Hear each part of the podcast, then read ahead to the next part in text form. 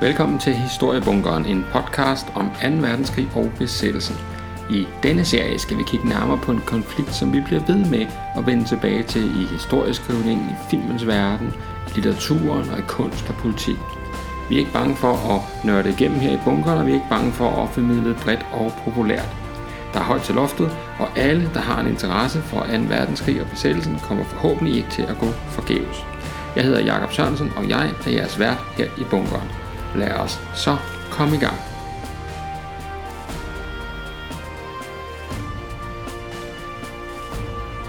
At Danmark var et forholdsvis fredeligt sted under 2. verdenskrig, og at øh, der ikke var så meget drama i Danmark, og det var også fuldstændig rigtigt, at øh, der var jo ikke sådan egentlige krigshandlinger på dansk jord, hverken under øh, besættelsen eller i forbindelse med befrielsen af Danmark blev der jo sådan regulært kæmpet, øh, og, øh, og det gjorde selvfølgelig, at Danmark øh, var mere eller mindre intakt, øh, da krigen sluttede, men så alligevel ikke. For øh, i visse dele af Danmark, og her især de store byer, der var hverdagen nu altså nok præget af en hel del dramatik, når man øh, sådan dykker ned i historiebøgerne.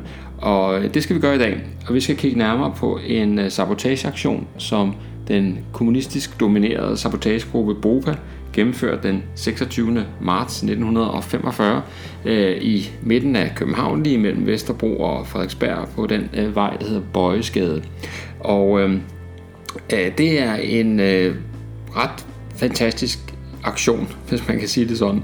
Øh, den er utrolig professionelt udført og, øh, og vellykket, og vidner om, at øh, de danske sabotører, især sabotørerne i Boba, på det her tidspunkt af krigen er øh, velrustet, erfarne og øh, villige til at, øh, at gennemføre nogle, øh, nogle sådan ret dramatiske og, øh, og omfangsrige aktioner. Øh, stor selvtillid præger øh, grupperne. Øh, BOPA er jo en, øh, er jo en kommunistisk, øh, som sagt en kommunistisk domineret øh, modstandsgruppe og er jo øh, den mest effektive sabotageorganisation eller sabotagegruppe, der er i Danmark under besættelsen. De har et højt øh, professionelt niveau og er øh, til forskel fra øh, flere andre af, af de sådan, hvad skal man sige, kalde konkurrerende øh, modstandsgrupper i, i landet, især i København, øh, øh, har de den fordel, at de, øh, at de har sådan forholdsvis øh, kontinuerlig ledelse, altså det vil sige, at øh, øh BOPA bliver ikke øh, rullet op af efterretninger, og, øh, og altså bliver ikke sådan, hvad skal man sige, øh, øh, genstand for sådan massive arrestationer på ledelsesniveau. Så der er sådan en, en, en gennemgående, en stabil ledelse, kan man sige, i BOPA, i modsætning til eksempelvis øh, Holger Danske. Øh, BOPA har også en anden fordel, øh, hvis man kan sige det sådan, som, som modstandsgruppe, at øh, kernen af BOPA, altså det, det oprindelige øh, BOPA, øh, baserer sig øh, delvist øh, på en, en, en række tidligere Spaniens frivillige, som jo altså øh, kombineret med en øh, hvad skal man sige, en ideologisk øh, sådan øh, beslutsomhed, øh, og så den her, det her erfaring med krig og erfaring med, med, øh, med de med den, de, de påvirkning af nerver og alle mulige andre ting, som sådan krigsførelse nu engang øh, fører med sig, så, øh, så har vi jo faktisk at gøre med, med sådan det, det, der bliver en slags professionel øh, modstandsgruppe øh, i, øh, hjertet af København. BOPA er de laver alle mulige forskellige modstandsaktiviteter, men man kan sige, at hovedparten eller hovedfokus er øh, sabotagen, og især industrisabotagen, altså det at gå efter fabrikker, som på en ene eller på anden måde altså producere for tyskerne. Og her havde Boba jo en, øh, en, en, en, en mulighed for at, at lære at kende de her fabrikker, fordi øh, de jo altså øh, som øh, medlemmer jo typisk var øh, fabriksarbejdere, lærlinge, arbejdsdrenge, som, øh, som havde deres gang øh, på fabrikkerne, eller i hvert fald kendte nogen, der havde. Og derfor opsnapper de jo meget viden om, hvordan hvad der bliver produceret, og forskellige tips til, hvordan man kommer ind og ud af fabrikkerne og den slags. Så, øh, øh, og vi skal nok også her i historiebunkeren øh, hen ad vejen kigge nærmere på nogle andre af øh, Bopas aktioner, men øh, den første, øh, vi skal i hvert fald tale om, det er aktionen mod den øh, radio- øh, eller elektronikfabrik, der hed øh, Always, der lå der i Bøjesgade. Og for ligesom at forstå, hvor øh, dramatisk et, øh, et sted i København faktisk er her i, i marts 1945, så øh, er, da man den første aktion mod øh, Always, altså da man forsøger at sabotere øh, fabrikken første gang, øh, det er faktisk øh, berammet til, øh, til hvad hedder det, den 21. marts. Men øh, som de fleste af jer nok ved, så er, var den 21. marts 1945 jo altså en noget usædvanlig dag i København, fordi det var jo der, at øh, Royal Air Force angreb øh, hvad hedder det, Shellhuset med øh, moskitojager, og, øh, og hvor vi har den her tragiske fejlbumpning, som, øh, som ender med at koste øh, en lang række skolebørn livet på den franske skole på Frederiksberg. Og det her det foregår jo altså samme dag, som Boba havde tænkt sig at øh, angribe øh, radiofabrikken Boys øh, i Bøjesgade, som jo altså øh, også ligger øh, tæt på Frederiksberg. Og derfor beslutter man altså at, øh, at udskyde aktionen. Man går klar over, at øh, at der er pres på i København, der er mange folk på gaden, der er masser af udrykninger, og hospitalerne er overlæsset, øh, er såret osv., fordi det har jo været ret omfattende, ret omfattende ødelæggelser i forbindelse med, øh, med angrebene på, på Sjælhuset og fejlbumpningen af den franske skole. Så derfor øh, aflyser man, og, øh, og, og hele det her, kan man sige, øh, hold af sabotører, som på forskellige vis har en række forskellige opgaver sådan en dag, de skal altså øh, træde tilbage og øh, øh, om man så må sige, øh, samle sig sammen til at gå i aktion igen. Og det drejer sig jo altså både om dem, der skal ind på fabrikken og, og placere sprængladningerne. Det drejer sig om de dækhold, der er lige i området, som skal, som skal hvad hedder det, øh, beskyde øh, sabotagevagterne, fordi det er jo sådan her på det her tidspunkt øh, i krigen, at øh, man ved jo godt på de her fabrikker, som producerer til tyskerne, så ved man godt, at man er sabotagemål, og derfor så øh, har de langt de fleste af dem jo altså ansat en række øh, det man kalder sabotagevagter, som, øh, som øh, hvad hedder det, er sådan en slags øh, privat her, der sådan skal forsvare fabrikken, hvis øh, sabotørerne øh, kommer forbi. Og, og der er, øh, øh, hvad hedder det, Always i Bøjesgade, altså ikke nogen undtagelse. Der er bevæbnede vagter, der er øh, hvad hedder det, vagttårne, der er forskellige øh, sikringer, sådan, så man ikke bare kan komme ind på fabrikken. For at komme ind af hovedporten, skal man igennem sådan en sluse med, af, af flere omgange, sådan, så at man kan man, Øh, Øh, hvad skal man sige, adfærden, der, eller mulighed for at komme hurtigt ind, er stærkt begrænset, og så videre, og så videre. Så der skal være nogen til at, øh, at neutralisere de her vagter, og så er der så også nogen, kan man sige, nummeret længere væk fra fabrikken, altså i nogle af de gader, tilstødende gader rundt omkring, som, øh, som sørger for at øh, spærre vejene af med sporvogne og andet, sådan så at tyskerne ikke kan komme hurtigt frem til området, og sabotørerne så øh, til gengæld øh, kan nå at, at sive væk af øh, de små sidegader. Så der er altså ret mange folk i sving sådan en dag her, øh, og de skal altså alle sammen øh, have ordren om, at nu trækker vi os tilbage, det bliver ikke til noget i dag.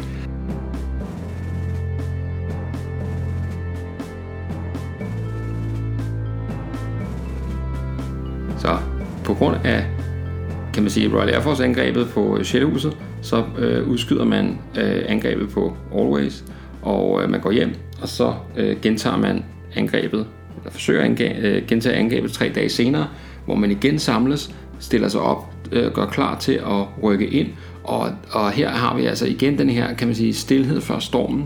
Øh, nerverne, må man jo forvente sig, er helt oppe i, i det røde felt, og, øh, og grupperne er klar til at rykke, og så, øh, og så sker der alligevel noget. Og det der sker, det sætter øh, en af medlemmerne, ham der hedder Per Gylling Mortensen, det sætter en ord på her i, sin, øh, i sådan en, øh, en beretning, han, øh, han har, han har givet her. Ikke? Han, siger noget om, han siger om det her med, hvad, hvad vil det sige ligesom at bygge sig op til sådan en aktion? Og så siger han så, en aktion er noget mærkeligt noget. Man kan forestille sig den ligesom et stort mørkt dyr, der ligger og lurer i skyggen, men inden det springer, så snuser det ligesom først. I Bøjesgade lå alt klart, men inden det endelige signal blev givet, går der lige et par mand og snuser. Anden gang vi skal tage den, og det vil altså sige, første gang var jo altså der, hvor det blev aflyst på grund af øh, bombardement af Sjælhuset. Anden gang øh, vi skal tage den, der lander der en strejfer på hjørnet af Bøjesgade og Kingosgade. En strejfer, det er 50 tyskere på cykel med gevær og maskinpistoler. Og det gik vi så lidt og ventede på, at de blev holdende, og aktionen skulle gå på kl. 8. Men nu var den kvart i 10 minutter i 8, så turde vi ikke alligevel. Det var Kai Schmidt og mig, og så sagde vi, vi stryger den, de bliver tosset, sagde jeg, men vi blev enige om, at det gik ikke. Så havde vi selvfølgelig et system, og så forsvandt det her store dyr. Vi gik hen til Børge, og det er Børge Ting, de taler om, altså lederen af, af Boba. Vi gik hen til Børge, der stod et andet sted og ventede på, at der skulle sprænges, og sagde, vi gider altså heller ikke i aften, og han blev fuldstændig åndssvag. og grunden til, at, øh, at Børge Ting han bliver, som, som det bliver sagt, fuldstændig åndssvag. Det er fordi, at øh, det er noget af det, der gør den her, det her angreb, den her aktion mod øh, Always i Bøjeskade helt specielt, det er, at Bopa er på toppen af sin ydeevne på mange måder. Altså selvtilliden er helt i top, og derfor så vil man gerne dokumentere sit arbejde. Og øh, det man faktisk har gjort, og nu for anden gang skal afblæse, det er, at man har fået indrettet et lille optagestudie i, øh, i hvad hedder det, en af lejlighederne over for, øh, for fabrikken, og der har man placeret en, altså en, en optager, øh, øh, sådan en, en pladeskærer, så man kan optage lyd, øh, og man har en mikrofon, og man har sådan en kommentator, øh, for man har fået stablet op i, øh, i den her lejlighed, som så øh, skal optage aktionen og forklare, øh, hvad der sker, mens det hele bliver indspillet på, så, på plade. Og så er det så meningen, at den her plade, den skal, øh, den skal sendes til, øh, til England, via Sverige sendes til England, og så kan blive spillet på BBC, sådan så alle ligesom kan høre, hvad de her danske sabotører, de kan, de kan finde ud af. Og øh, hele det her apparat, det skal altså nu pakkes ned en gang til.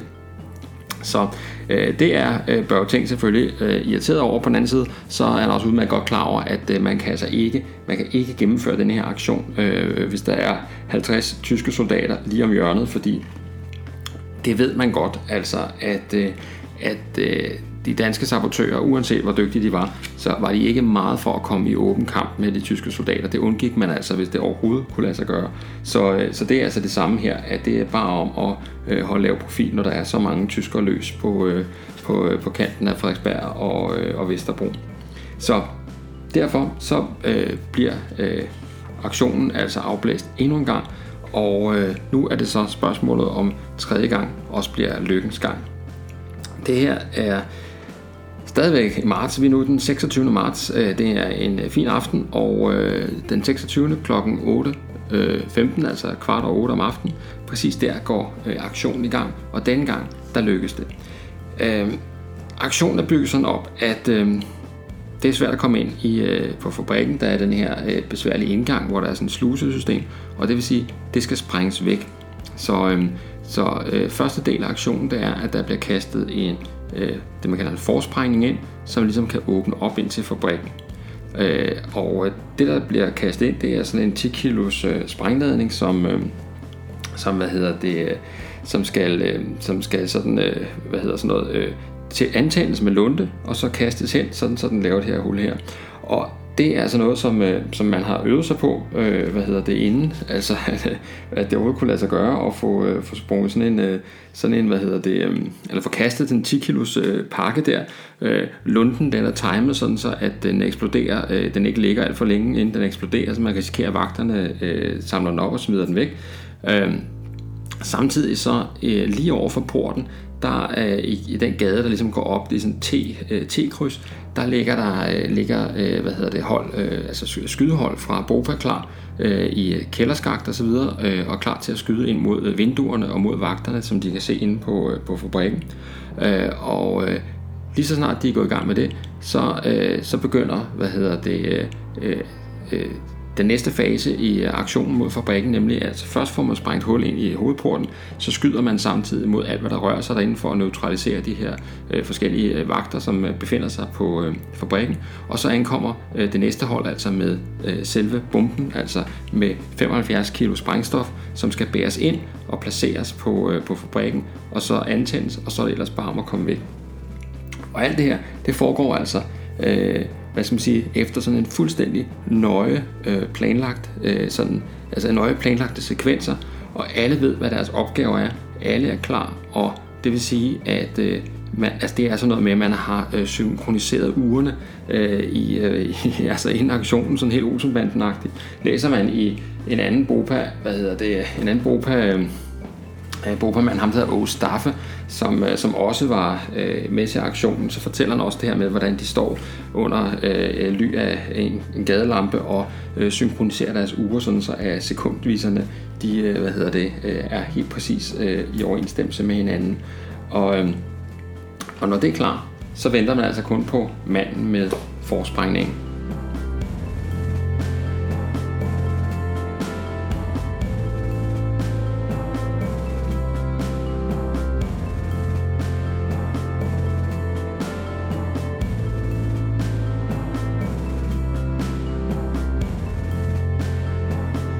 Af det, som øh, sabotørerne i Bopa jo skulle tage højde for sådan en dag her, det var altså ikke kun, at der var vagter, bevæbnede vagter, inde i øh, fabrikken, og det var slemt nok.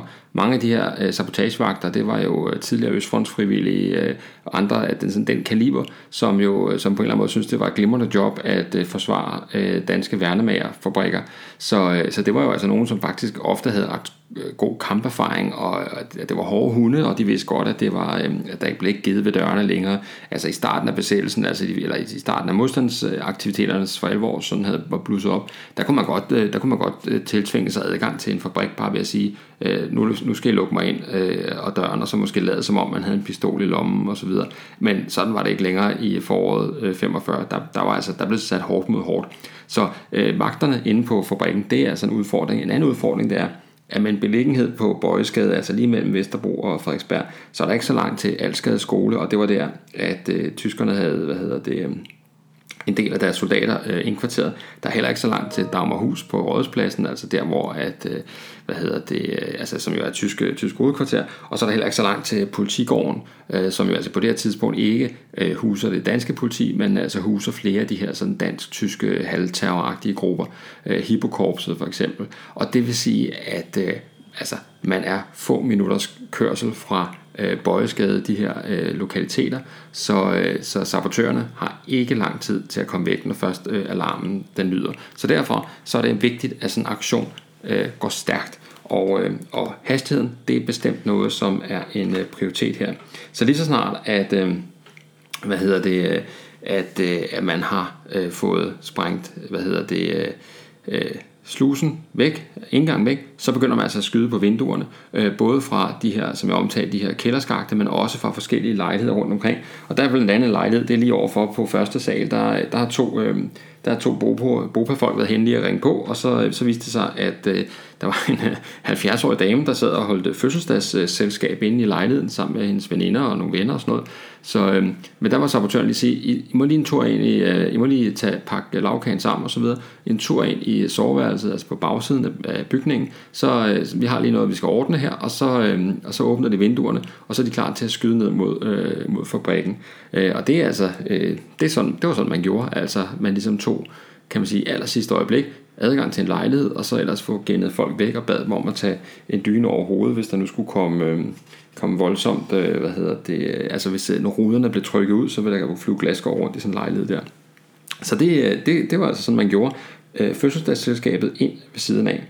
Og så har man altså et par minutter, hvor alle venter på, at den her berømte mand med forspejning kommer. Han hedder Niels, eller hed Niels, og, øh, og han øh, kommer altså gående, slenderne ned af Bøjeskade, tænder lunden, kaster den over mod øh, bygningen, og med det samme begynder dækningsholdene at, at skyde.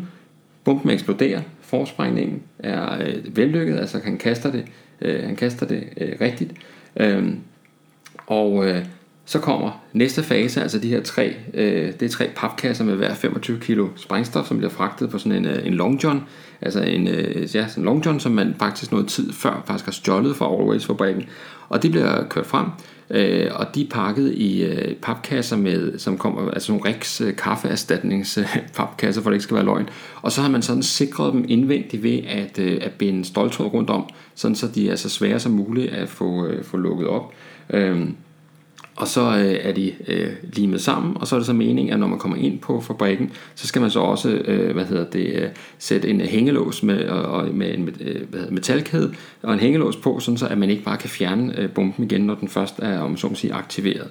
Så de bliver kørt frem af en, øh, en øh, bopamand med dæknavnet Eivind, som kom på den her Long John, og så... Øh, er der altså de her angrebshold, seks mand, øh, som skyder vagterne, og samtidig får man så slæbt, øh, hvad hedder det, bomben ind, øh, og øh, tændt lunderne, og så er det bare om at komme væk, og så trækker tropperne sig, om man så må sige, fordi nu siger jeg tropper, og det er jo fordi det her det foregår jo altså med virkelig militær øh, præcision, må man nok sige. Så trækker man tropperne væk, og så, øh, og så øh, går der jo altså ganske øjeblik, så øh, lyder der en enorm eksplosion, som øh, faktisk altså totalt skader, altså fuldstændig ødelægger øh, fabrikken i Bøjesgade, og øh, markerer en ufattelig vellykket øh, industrisabotage udført af øh, BOPA. I det meste af området, der bliver alle øh, vinduer trykket ud. Der er glasgård overalt på vejene. Altså alt glimter ligesom i, øh, i, i, øh, i lyset der.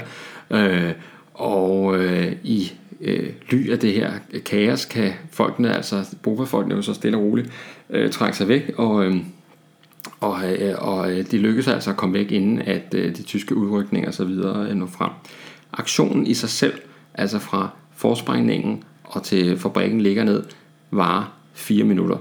4 minutter, altså det er jo imponerende kort tid, øh, og er jo sådan et udtryk for det her med sådan en virkelig hård, sådan en rigtig nålestiksaktion, hvor man lynhurtigt med overvældende styrke og altså kan man sige sådan brutal styrke øh, går ind, øh, smadrer fabrikken, hurtigt væk igen. Og det er altså en, øh, et eksempel på, at, øh, at hvad hedder det, øh, ja, altså den grad af professionalisme, som øh, man har nået i slutningen af krigen, men man kan sige, at altså, træerne går heller ikke ind i himlen, altså fordi øh, man har øh, faktisk prøvet lignende aktioner samme måned mod andre øh, Øh, andre virksomheder, faktisk en anden virksomhed i Always-koncernen, som øh, ligger, lå ude i Sydhavn, hvor, det, hvor angrebet øh, mislykkes, og man har også et, øh, i samme måned et mislykket angreb på en, øh, en fabrik i Bragesgade på Nørrebro, øh, der hedder Dan, altså øh, maskinfabrikken Dan, som, øh, som, heller ikke, som heller ikke lykkes efter planen. Så det er ikke fordi, at, øh, at Bopa-folkene kan, kan gå på vandet, men øh, angrebet på Always her i øh, slutningen af marts 1945 viser, at, øh, at kan man sige, at, at når det lykkes, så, så er det fuldstændig, altså det er fuldstændig gnidningsfrit faktisk, og virkelig imponerende øh, stykke arbejde. Og også kan man sige, i lyset af, at aktionen har været udsat de her øh, to gange, øh, for noget af det, som markerer BOPA over for flere andre modstandsgrupper, det er altså, der, der er en høj grad af altså sådan en høj bevidsthed omkring security, og det betyder altså, at man ikke, altså man kan holde tæt med ens mål. Så selvom man faktisk har gået i dagevis og været frustreret over, at man ikke kan angribe, øh, hvad hedder det, always, og ligesom komme kom af med den her overskud af adrenalin og muligt andet, som bygger op forud for en aktion, så er det, øh, er det, er det alligevel lykkes at holde tæt med, øh, med hvad hedder det, øh, med mål og så videre, så det er ikke fordi nogen har opdaget, at, at de er på vej.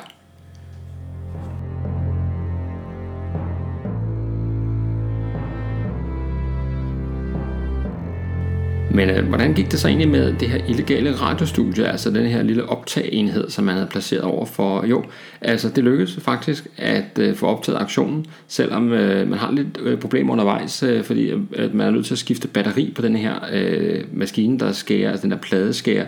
Så, øh, så øh, når vi her om lidt øh, skal høre øh, den originale lydfil fra dengang, så, øh, så var den ikke fire minutter, sådan som aktionen gør. Der mangler noget i midten, og det er altså øh, der, hvor at, øh, at teknikerne deroppe, de altså var fuld gang med at skifte, øh, skifte batteri, sådan så de kunne få det hele med. Men øh, øh, vi skal høre øh, klippet lige om lidt, og, øh, og det er klart, lydkvaliteten er ikke verdens allerbedste, men I kan i hvert fald sagtens få et indtryk af, hvordan øh, aktionen foregår, og, øh, og altså øh, også med den hast, som aktionen foregår. Altså det går utrolig hurtigt det her. Så øh, øh, velkommen til en tur i tidsmaskinen, kan man sige, for øh, nu skal vi tilbage til den 26. marts 1945 og høre faktisk præcis, hvordan Bopas aktion mod Always i Bøjesgade foregik.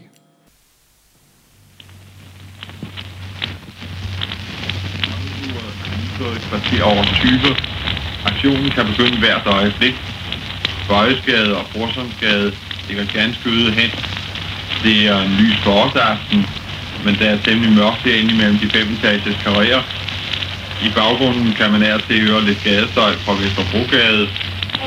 Sabotørerne har taget stilling i gadedøre, porte og trappevinduer, men kun når man ved, de er der, kan man af til se glimt af en af dem. Vi venter på manden med forsprængningen. Det er en bombe, som skal slå porten ind og sprænge gitteret foran fabrikken. Han skulle have været her for et par minutter siden, Forhåbentlig er der ikke sket noget med ham. Det er, nej, det er ikke ham, der kommer dernede. Vagterne på fabrikken har lige gået en runde. Man kunne følge løfterne fra rum til rum.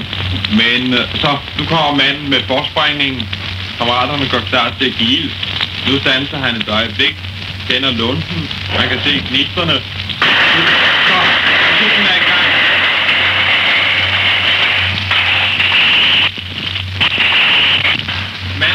Opregningen. Den er faldet meget godt. Den ligger over ved højre portstolpe, og sabotørerne skyder mod enhver vagtmand, der viser sig i vinduerne. En af dem fik lige ved at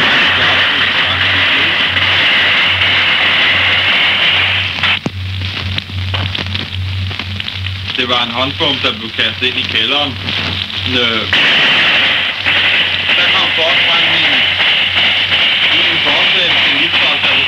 var over gaden med en stor sprængladning, 75 kilo, fordelt i tre pakker.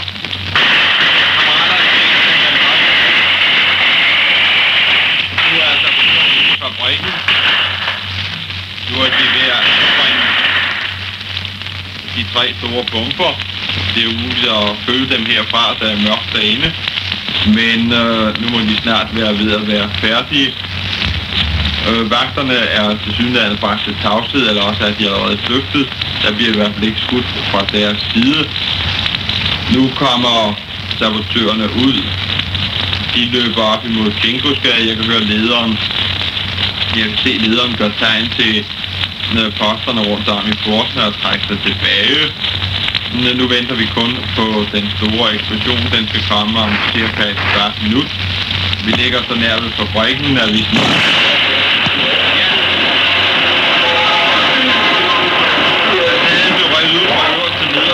stykker bjælker og mursten havne ned mod gaden. Det er umuligt at se en meter frem for sig for støv og rutrøje. Ja, der kommer en mand. Han tror, han er blevet døv. Han vagter halvvejs bedøvet om og råber, sig noget, sig noget. Nu kan jeg se flammerne begynder at pipe frem fra ruinerne. Hele aktionen har ikke engang varet fire minutter.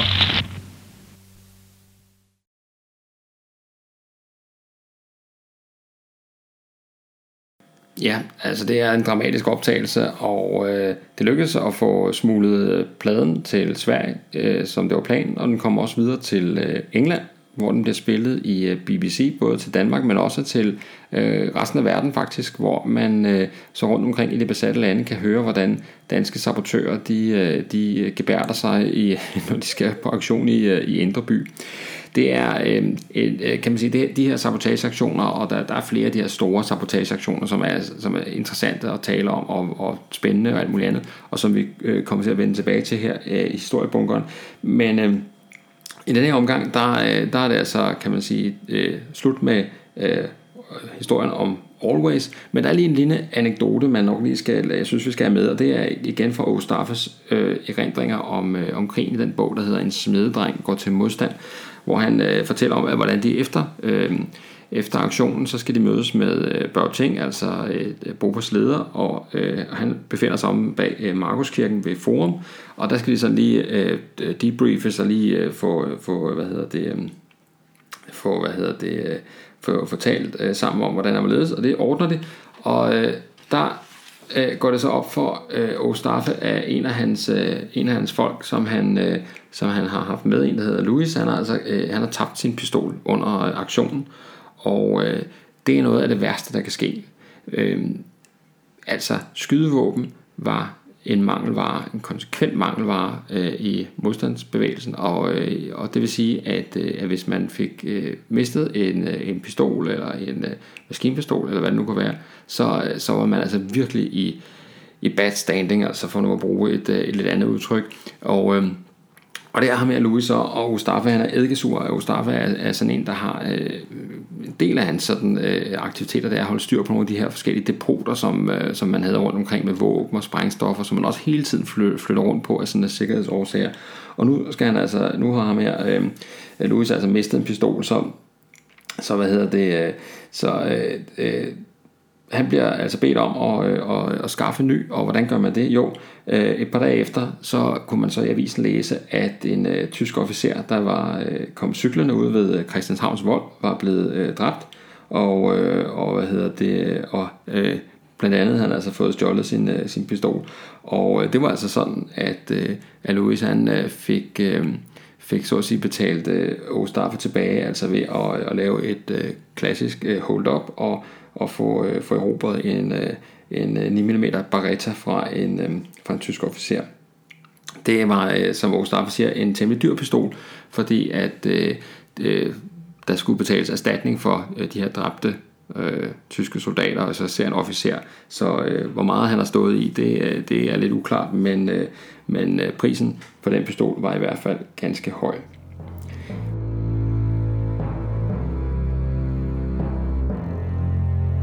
Historien om aktionen mod Always i øh, den kan man læse meget mere om øh, forskellige steder, blandt andet ved at klart og varmt anbefale øh, historiker Esben Kjeldbæks øh, store samlede fremstilling af øh, Bopas historie, den øh, bog, der hedder Sabotageorganisationen Bopa 1942-45, som øh, er udkommet i 1996 på Frihedsmuseets Venners Forlag, som det hedder, og som er en, øh, eller 97 undskyld er den fra, som er en, øh, en fremragende, meget, meget øh, overbevisende fremstilling af Bopas historie, blandt andet ved inddragelse af en et kæmpe interviewmateriale, altså hvor øh, Esben Kjeldbæk har været ude og tale med en lang, lang række af de gamle øh, Bopa-folk, som jo stadig levede dengang, øh, og, øh, og derfor så kan man sige, at det er et eksempel på, hvad det vi kalder oral history i historiefaget øh, kan, når det bliver brugt øh, rigtigt, og det gør det så absolut i øh, Esben Kjeldbæks bog,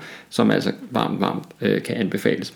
Øh, andre har selvfølgelig også skrevet om Always, og jeg nævnte øh, også Ostaffes øh, rendringer om hans tid som modstandsmand i, øh, i Bopa, den der hedder en smededreng går til modstand, også værd at kigge på, og øh, Per Gylling Mortensen, som jeg citerede lidt fra tidligere, har også øh, skrevet om sin tid som, øh, som sabotør og så øh, i forskellige sammenhænge. Så der er alle mulige steder, man kan læse videre om denne øh, aktion, men også selvfølgelig andre af Bopas aktioner. Det er jo lidt af en kæphest her i øh, historiebunkeren, at, øh, at vi synes måske nok, at den kommunistiske del af modstandsbevægelsen bliver lidt overset øh, rundt omkring efterhånden. Øh, altså, det kan der være mulige gode grunde til, men, men øh, i film og sådan de populære fremstillinger, der er det altså ofte den mere konservative, mere borgerligt dominerede modstandsbevægelse, altså det, eller den del af modstandsbevægelsen, som er borgerligt og konservativt domineret, som, øh, som sådan bliver fremhævet, altså især Holger Danske og, og folk, der på en eller anden måde er tilknyttet Holger Danske. Men jeg synes vi egentlig, vi mangler at kigge lidt mere på kommunisternes indsats i, øh, i øh, besættelsen, altså i film og alt muligt andet. Og altså sådan en aktion, som den øh, jeg lige har beskrevet for jer mod Always, den vil jo gøre sig fremragende som, som spændingsfilm. Men øh, nu er forslaget i hvert fald givet videre, og jeg håber, at øh, der er nogen derude, der kunne finde på at samle det op.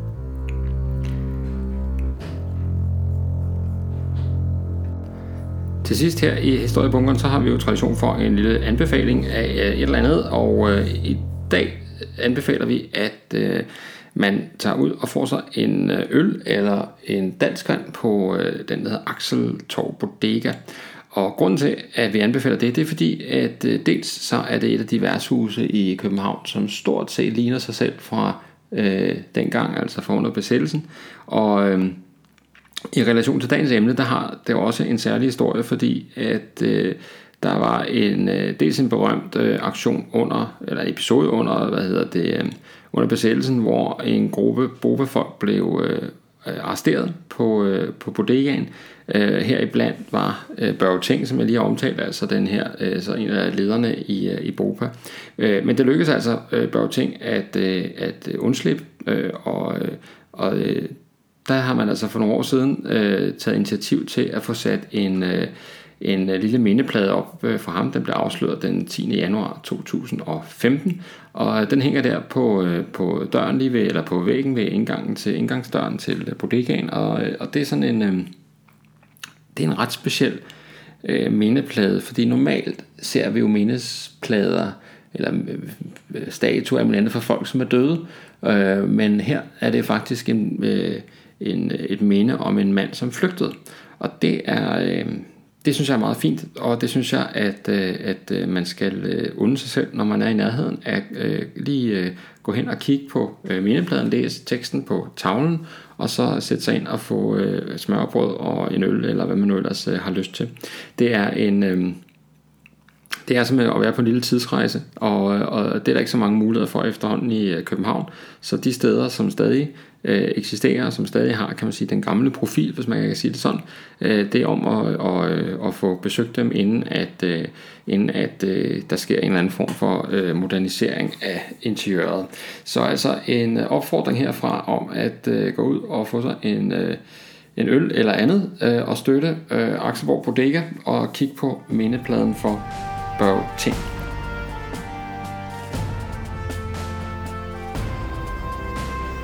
Det var dagens afsnit af Historiebunkeren. Tusind tak, fordi du lyttede med, og tusind tak for al den øh, fine opmærksomhed på Facebook og andre steder.